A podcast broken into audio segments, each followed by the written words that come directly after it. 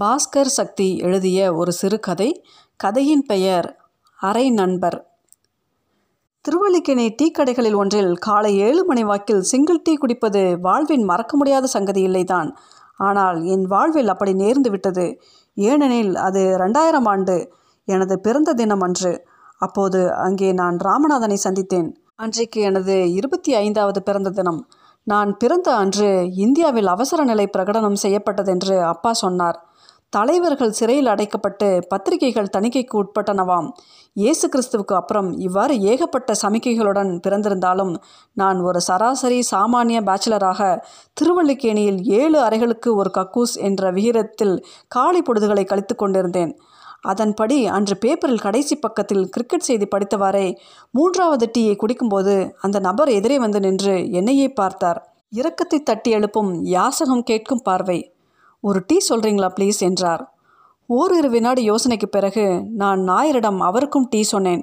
உடனே அருகில் அமர்ந்து என் கையில் இருந்த பேப்பரையும் படிக்க துவங்கி விட்டார் பிறகு தன் பேச்சை கிரிக்கெட்டிலிருந்து துவங்கி நிறைய பேசினார். சுவாரஸ்யமாக பேசினார். பேச்சினிடையே அவரை கவனித்தேன். வயது நாற்பது நாற்பத்தைந்து இருக்கலாம். ஏரிய நெற்றியும் சின்ன கண்களும் தெளிவான உச்சரிப்பும் பார்க்கிற எவரையும் அவரை பற்றி குறைச்சலாக எண்ண வைக்காது. கிளம்பும்போது தேங்க்ஸ் சொன்னார். நான் அன்று எனது பிறந்த நாள் என்று சொன்னதும் கை குலுக்கி வாழ்த்து சொன்னார். மறுபடியும் சந்திப்போம் என்று சொல்லி போனார். சொன்னது போலவே அடுத்த நாள் நான் டீ குடிக்கும்போது வந்து நின்றார்.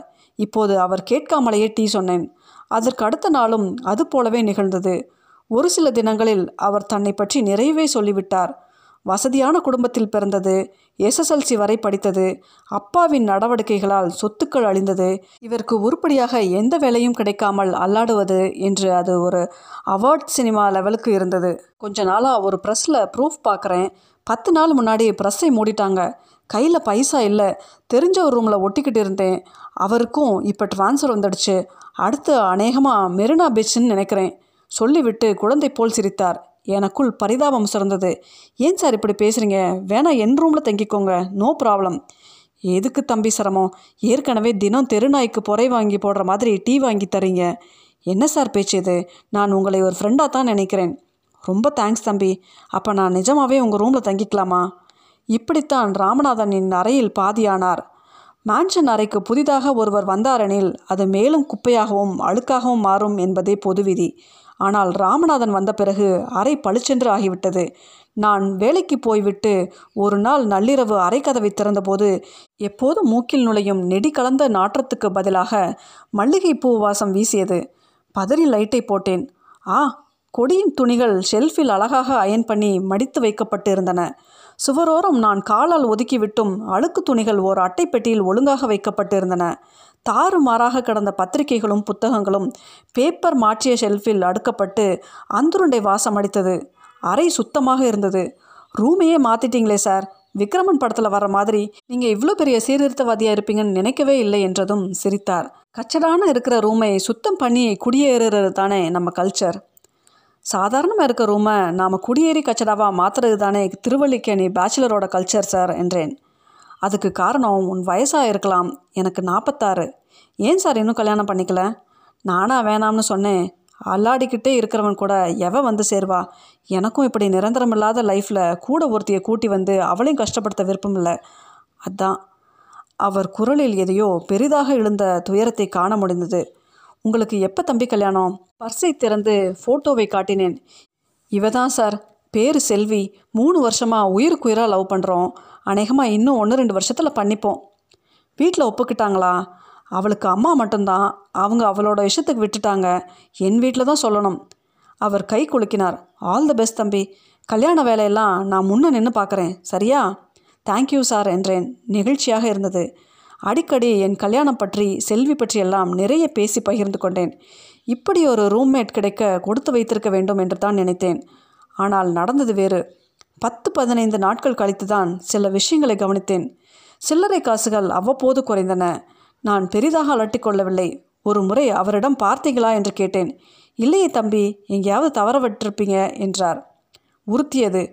அதன் பிறகு ஒரு நாள் வேண்டுமென்றே அலமாரியில் சம்பள பணத்தை வைத்துவிட்டு வெளியே போய் திரும்பி வந்து பாத்ரூமுக்குள் போய் எண்ணி பார்த்ததில் ஒரே ஒரு நூறு ரூபாய் மட்டும் குறைந்தது. சார் தப்பாக எடுத்துக்க வேணாம். பணம் வேணும்னா கேளுங்க. சொல்லாமல் எடுத்துக்காதீங்க. என்ன? என்ன தம்பி இது? நான் எடுக்கலை. பொய் சொல்லாதீங்க சார் என்றேன். அதான் மறுபடி ப்ரெஸ்ஸில் வேலைக்கு போகிறீங்கல்ல உங்ககிட்ட நான் வாடகை கேட்கல. ஃப்ரீயாக தங்குறீங்க. இதுக்கு மேலே எங்கிட்ட நீங்கள் என்ன எதிர்பார்க்குறீங்க? நிஜமாவே நான் எடுக்கல தம்பி என்றார். அவர் கண் கலங்கி இருந்தது அதன் பிறகு கொஞ்ச நாள் பணம் எல்லாம் ஒழுங்காக இருந்தது. ஒரு நாள் அறையிலிருந்து நியூஸ் பேப்பர்களை காணும். எங்கே sir paper? Paper beer bottle எல்லாத்தையும் பழைய பேப்பர்காரன்கிட்ட போட்டுட்டேன். எவ்வளோக்கு போச்சு? காசு எங்கே? இருபது ரூபாய்க்குத்தான் போச்சு. செலவு பண்ணிட்டேன். அடுத்த மாதம் தந்துடுறேன் எனக்கு எரிச்சலாக வந்தது. நிச்சயம் ஐம்பது ரூபாய்க்கு குறையாமல் கிடைத்திருக்கும். சரியான ஃப்ராடாக இருக்கிறானே இந்த ஆள். கேட்காம இது மாதிரியெல்லாம் பண்ணாதீங்க சார். இது என்ன என் ரூமை சுத்தமாக வச்சுக்கிறதுக்கு கூலியா? என்றேன் கடுமையான பார்வையுடன். அவர் கூனி குறுகி நின்றார். எதுவும் பேசவில்லை. அதன் பின்னர் ஒரு மாதம் போயிருக்கும். ஆஃபீஸ் வேலையாக வெளியூர் போய்விட்டு நாலு நாள் கழித்து வந்தேன்.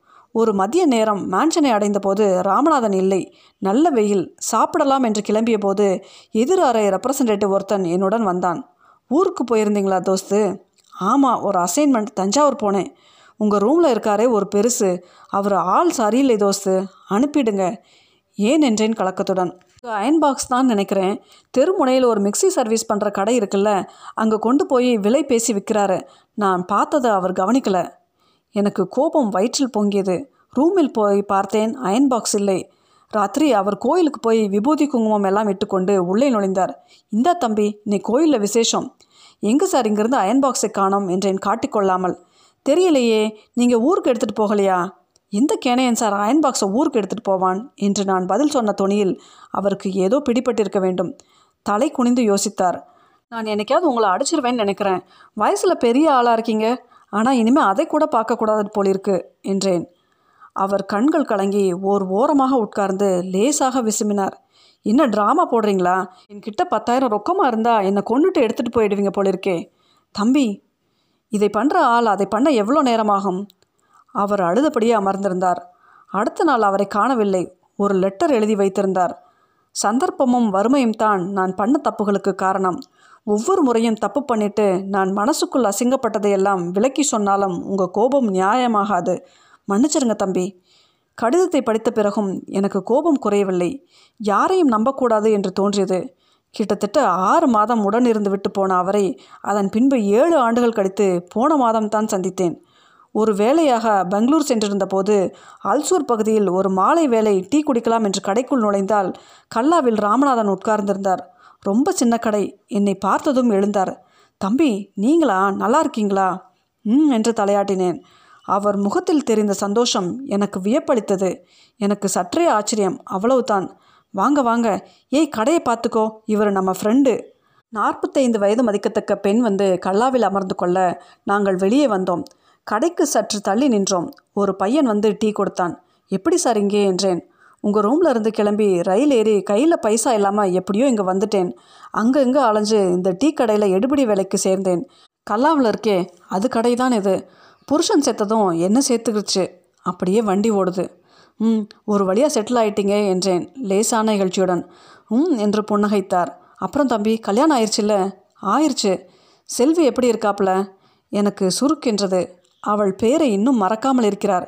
என்னை மறந்துட்டீங்களா? என்று கண்ணீருடன் செல்வி கேட்டதும் நான் வெக்கி தலை குனிந்ததும் நினைவு வந்தது. இந்த ராமநாதனும் கூட அன்று அதுபோல்தான் என் முன் தலை குனிந்தார். என்ன தம்பி பேசாமல் இருக்கீங்க? நான் செல்வியை கல்யாணம் பண்ணிக்கல சார். அவர் என்னை பார்த்த பார்வை புதிதாக இருந்தது. அற்பமான பார்வை.